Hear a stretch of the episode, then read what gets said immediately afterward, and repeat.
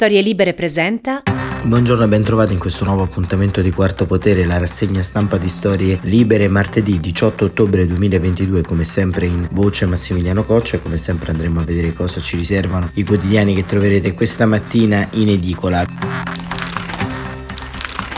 Apertura dedicate alla ritrovata unità all'interno del centrodestra con l'incontro avvenuto nel tardo pomeriggio di ieri tra Giorgia Meloni e Silvio Berlusconi, governo a un passo dall'intesa, titola il Corriere della Sera, e ancora la Repubblica, Berlusconi Meloni, tregua armata e libero. Ciao Gufi, si parte, pace fatta. Una foto di Berlusconi e Meloni in primo piano, la stampa Meloni piega Berlusconi insieme. Governo forte, il giornale Pace in extremis, il fatto quotidiano partito per ricattare, Berlusconi finisce suonato, il tempo patto per l'Italia, la verità c'è la tregua, il governo si può fare. Il messaggero governo ora Meloni accelera e domani nell'era di Meloni neanche l'assalto fascista alla CGL è di matrice fascista.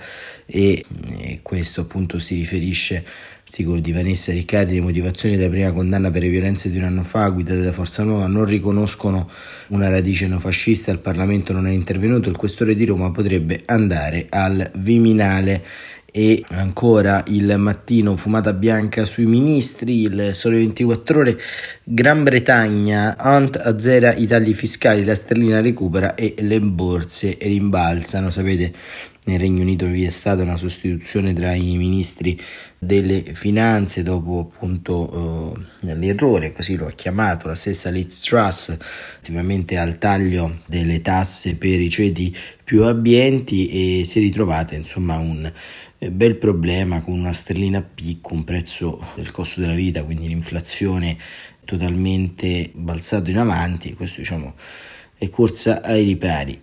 Il riformista, riappiccicati i pezzi del centrodestra, pace armata tra il CAV e Giorgia. Il manifesto Fratello e sorella, eh, sempre una foto di Berlusconi e Meloni eh, assieme, e poi nel taglio alto, sempre sul manifesto, droni kamikaze su Kiev, quattro morti. Il dubbio tregua armata tra Silvio e Giorgia, eh, quanto durerà? E il il resto del Carlino invece inizia a dare i nomi dei ministri, i nomi dei ministri Nordio alla giustizia. E ancora il foglio invece apre con il passaggio di eh, testimone e avvenire miseria che morde. Ieri è stata appunto la giornata mondiale contro la povertà. Insomma, un po' di dati della Caritas, dell'Eurispes danno una fotografia del paese davvero in difficoltà e questo chiaramente incide anche sulla politica, sulla volontà da parte dell'attuale maggioranza di governo di rivedere, ricontingentare il reddito di cittadinanza e le altre misure adesso correlate. La notizia aggiornata della solita sceneggiata Meloni e Berlusconi fingono una pace che non c'è e la discussione tra Meloni e Berlusconi centrodestra unito al Quirinale. E andando un po' a vedere quali sono i temi e gli editoriali cardini di questa giornata, spicca senza dubbio Angelo Panebianco sul Corriere della Sera, perché Panebianco dà diciamo una visione, come dire, abbastanza eh, strutturale di, del problema, di qual è la funzione storica del conflitto e anche del conflitto in atto. Questo ci servirà per comprendere anche nell'arco di questa rassegna la matrice poi di alcune rivendicazioni che si fanno largo anche all'interno della maggioranza e anche in prospettiva alle manifestazioni del prossimo 5 novembre per la pace. E Angelo Panebianco scrive la guerra che serve ai regimi, le mire di Putin. Il Papa ancora una volta, scrive l'editorialista del Corriere della Sera, ha invocato la pace in Ucraina e come già altre volte ha fatto in passato, per esempio in occasione della guerra in Siria, ha condannato il commercio internazionale delle armi. Una condanna coerente con il più generale orientamento di questo pontificato sulle questioni che affliggono gli esseri umani in questa fase storica e non c'è dubbio che il progresso tecnologico ha permesso di produrre e mettere in commercio armi sempre più distruttive. È importante però che le persone non ne traggano l'errata interferenza, un errore che certamente non commette il Papa, di pensare che il commercio delle armi sia la causa principale anche una sola delle cause delle guerre. Come solo per fare un esempio fra i tanti, ha dimostrato il genocidio, stima approssimativa un milione di morti, di cui in Ruanda furono vittime i Tutsi negli anni 90. Certamente furono usate armi da fuoco, ma è anche vero che tante uccisioni furono commesse usando semplici macete. In Europa, dopo la Prima Guerra Mondiale, che si diffuse la leggenda secondo cui la guerra fosse provocata dai mercanti di cannoni, di fronte a una carneficina di quelle proporzioni e constatando che i mercati di armi ne avevano ricavato profitti altissimi, una parte dell'opinione pubblica europea, all'affannosa ricerca di una spiegazione semplice di quell'immane disastro, ne dedusse che proprio quei mercanti avevano voluto e provocato la guerra. Ma non era così, la prima guerra mondiale, come gli storici hanno dimostrato, fu dovuta a cause politiche, a una competizione fra gli stati europei non molto diversa da quella che su scala globale impegna oggi le grandi potenze. È indubbio chi produce, chi commercializza le armi ne trae profitto, ma è altrettanto indubbio che le guerre si combattono per ragioni politiche lotta di potenza, rivalità commerciale, conflitti religiosi, scontri tra opposte identità etnico-nazionali. Se anche per ipotesi il commercio delle armi venisse limitato, le guerre non cesserebbero. Attraverso convenzioni e altri strumenti giuridici si è cercato e si cerca di mettere al bando le armi più distruttive, ma come si è visto anche in Ucraina, i veti giuridici non fermano le potenze che decidono di impiegarle. La Russia ha già ampiamente usato armi, per esempio certi tipi di bombe, messe al bando dalla comunità internazionale. Sulle cause della guerra in Ucraina si è scritto molto, di sicuro la motivazione ufficiale russa che parla di ricongiungimento con i fratelli ucraini è falsa, come dimostrano i massacri di civili, le fosse comuni ritrovate in tanti luoghi, i rapimenti dei bambini. Se quella motivazione avesse avuto anche un solo una vaga relazione con la verità, allora Putin avrebbe dato fin dall'inizio della guerra l'ordine tassativo di colpire solo i combattenti ucraini e non di toccare i civili. Ciò che invece è stato fatto dall'armata russa ha scavato un abisso di odio che non potrà essere colmato. Sicuramente il ricordo di questa guerra e dei suoi orrori resterà impresso per sempre nella memoria collettiva degli ucraini, verrà trasmesso di generazione in generazione nei secoli. Comunque finisca la guerra, un processo già iniziato nel 2014, Crimea e Donbass è giunto ora a compimento. Le barriere che separavano i supposti fratelli sono diventati un muro spesso, altissimo e insuperabile. Restano in campo altre due motivazioni tra loro, non incompatibili e sicuramente vere. La prima è che il gruppo dirigente, scrive Pane Bianco, della Russia, per fini di legittimazione interna, vuole ricostruire il grande impero di un tempo, scommettendo sulla debolezza del mondo occidentale. Al momento il revanchismo russo in gravi difficoltà a causa della resistenza degli ucraini e dei loro successi militari, nonché della compattezza fin qui dimostrata dagli occidentali nel sostegno a Kiev. Ma la partita è ancora aperta, Putin pensa che il tempo lavori per lui, che il fronte occidentale rifinirà per dissolversi. Nei prossimi mesi capiremo se egli vincerà o perderà la sua scommessa. La seconda motivazione ha a che fare con la paura del Cremlino di un possibile contagio democratico. L'eventuale consolidamento di una democrazia ai confini è sempre un pericolo per un regime dispotico. Potrebbe diffondere nella propria popolazione idee sovversive, ovvero democratiche, potrebbe destabilizzare l'autocrazia. A queste due motivazioni aggiungerei anche un'altra, i dispotismi, come sosteneva Montesquieu, si reggono sulla paura, i sudditi hanno paura del despota, il despota ha paura dei sudditi, teme che prima, possano, che prima o poi possano rovesciarlo. La pace è pericolosa per il dispotismo, scrive Pane Bianco, favorisce intrighi di palazzo e rivolte. Per questo, pensa Montesquieu, i regimi dispotici hanno bisogno della guerra, per tenere uniti i sudditi e rendere più difficili le manovre sotterranee tese a destituire il despota, a differenza di altri regimi che si dedicano a conquiste militari, lo fanno per ragioni commerciali o per effetto di rivalità geopolitiche, i regimi dispotici per lo più fanno guerre nel tentativo di destabilizzare il potere degli altri despoti e di rafforzare il proprio. A volte ci riescono e a volte no, ma perché questa è la motivazione, il risultato è che le guerre dei dispotismi sono guerre distruttive, lasciano nella desolazione i territori su cui si abbatte la loro furia. I dispotismi non sono interessati a che i territori conquistati restino economicamente floridi. Essendo la sua un'economia di rapina, il despota non si preoccupa né del benessere del suo popolo né tantomeno dello stato dei territori che conquista. Se seguiamo Montesquieu, in conclusione, scrive Pane Bianco, ne possiamo trarre due conclusioni sulla guerra in corso. La prima è che le sanzioni occidentali sono efficaci se intaccano come sembra che facciano il potenziale militare russo. I sacrifici della guerra e la rottura delle relazioni con l'Occidente impongono alla popolazione russa invece non sono un problema che possa preoccupare il Cremlino, almeno finché gli apparati della forza non sono in grado di impedire rivolte estese. La seconda conclusione, che fa il paio con la prima, è che se la parte di territorio ucraino che rimanesse in mano ai russi alla fine del conflitto risultasse interamente distrutta, nemmeno questo porterebbe a Putin e al suo gruppo. Nella ragione sociale dei dispotismi, soprattutto se si tratta di cleptocrazie come nel caso russo, non è contemplata l'attenzione per il benessere delle popolazioni amministrate. E questo editoriale di Angelo Panebianco ci porta sostanzialmente a comprendere eh, appunto un, un tema cardine di questa guerra che ovviamente non solo è una guerra che Putin ha strutturato in modo arbitrario, ma, ma, questo ormai lo sappiamo, ma soprattutto è una guerra che ci dice molte cose al suo interno, soprattutto ci dice molte cose anche delle reazioni che vediamo, delle eh, identità che emergono, dei pacifismi che escono fuori privi, come dire, di logica sostanziale, di punto di caduta sulla realtà, una guerra che sostanzialmente si può vincere se eh, si resta uniti, come scrive Pani Bianco, perché la posta in palio fondamentalmente è molto più ampia rispetto a quella territoriale.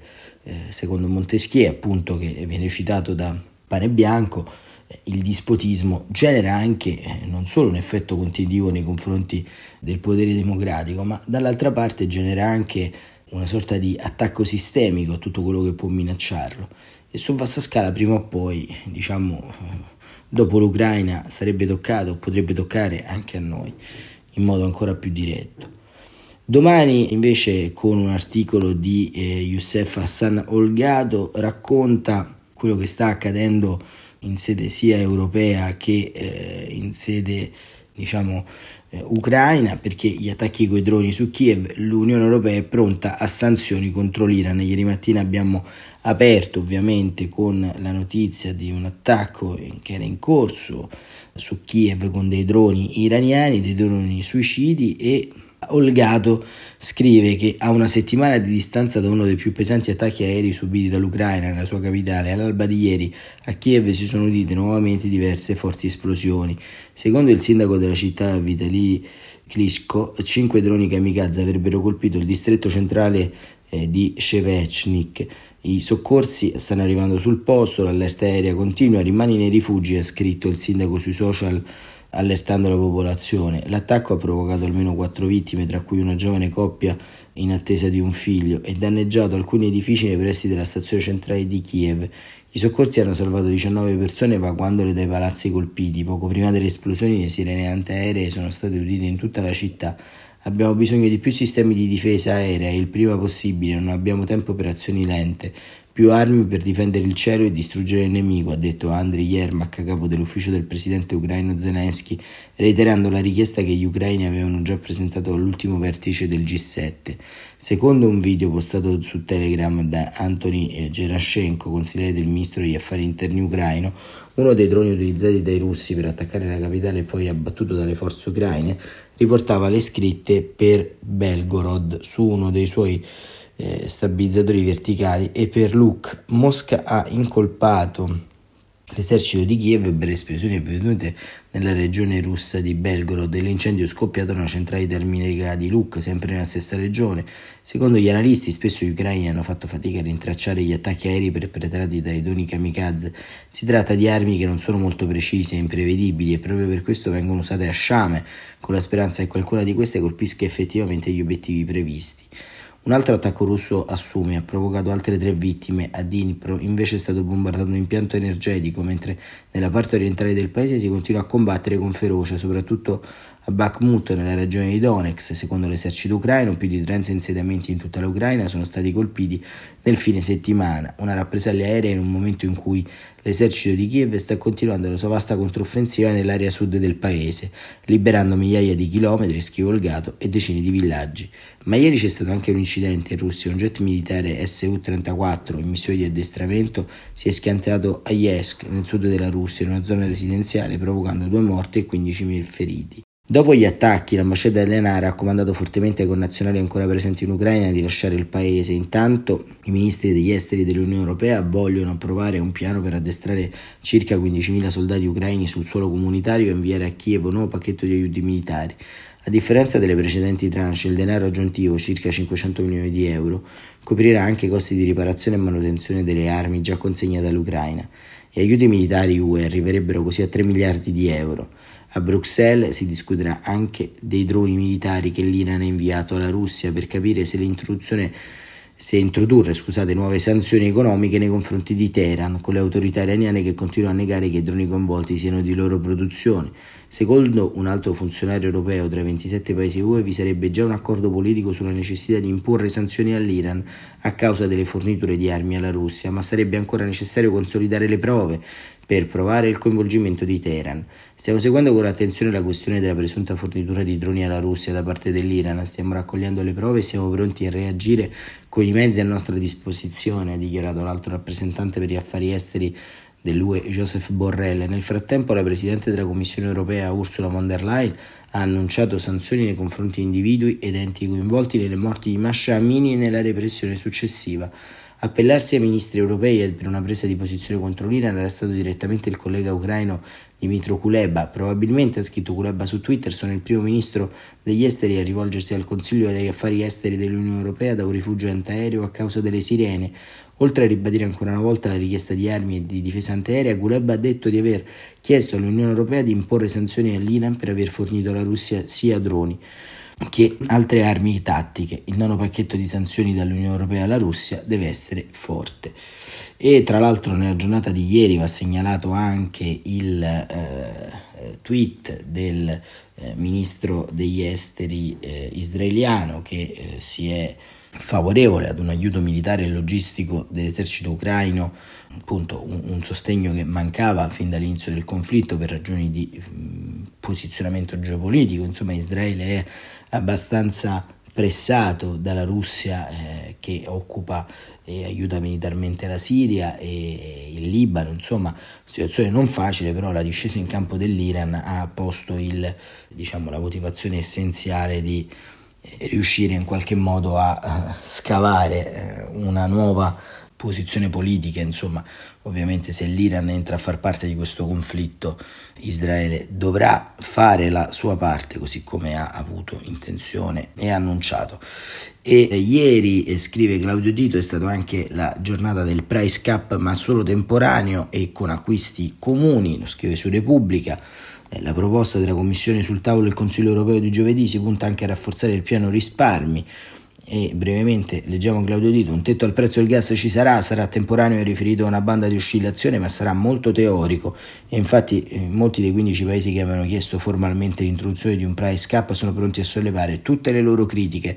Le proposte di regolamento della Commissione europea è quindi pronta e sarà sul tavolo del Consiglio europeo convocato per giovedì prossimo. L'ultimo vertice presumibilmente cui parteciperà Mario Draghi, ma sebbene sia stato accolto il principio di introdurre un limite ai prezzi di acquisto del gas, la formula scelta a Bruxelles è piuttosto circolare circoscritta, intanto perché è limitata ai picchi giornalieri e inopportuno, si legge nell'ultima formulazione predisposta da Palazzo Barlimont, coordinare l'attuazione e l'applicazione del meccanismo di gestione della volatilità infragiornaliera al fine di garantire che gli operatori essenziali per la sicurezza e l'approvvigionamento energetico in tutti gli Stati membri beneficino di misure di salvaguardia con le grandi variazioni dei prezzi che pregiudicano la continuità operativa della loro attività. Sostanzialmente, scrive Dito, il tetto scatta quando il prezzo subisce oscillazioni straordinarie giorno su giorno ed è sottoposto almeno a due condizioni, che ci sia un'emergenza e che non venga compromesso l'approvvigionamento. Se cioè il corridoio di prezzo dovesse essere considerato pericoloso per forniture, eh, verrebbe bloccato. E questo insomma è il meccanismo su cui stanno lavorando e vedremo insomma quello che eh, ci eh, consegneranno i prossimi giorni già nella giornata di domani capiremo anche molto di più modo più effettivo di quello che eh, accadrà anche nella formazione del nuovo governo per il momento molti nomi molte voci. Eh, Giorgia Meloni dovrebbe addirittura salire venerdì al Quirinale per il giuramento. Inizieranno le consultazioni nelle prossime ore. Insomma un quadro politico in evoluzione e noi cerchiamo come sempre di tenere dentro due pezzi della stessa narrazione, da un lato l'attualità e da un lato le cause profonde che generano i grandi conflitti che viviamo in questo tempo. Quarto Potere torna domani come sempre alle 7.45. Grazie davvero per essere stati con noi e a presto risentirci.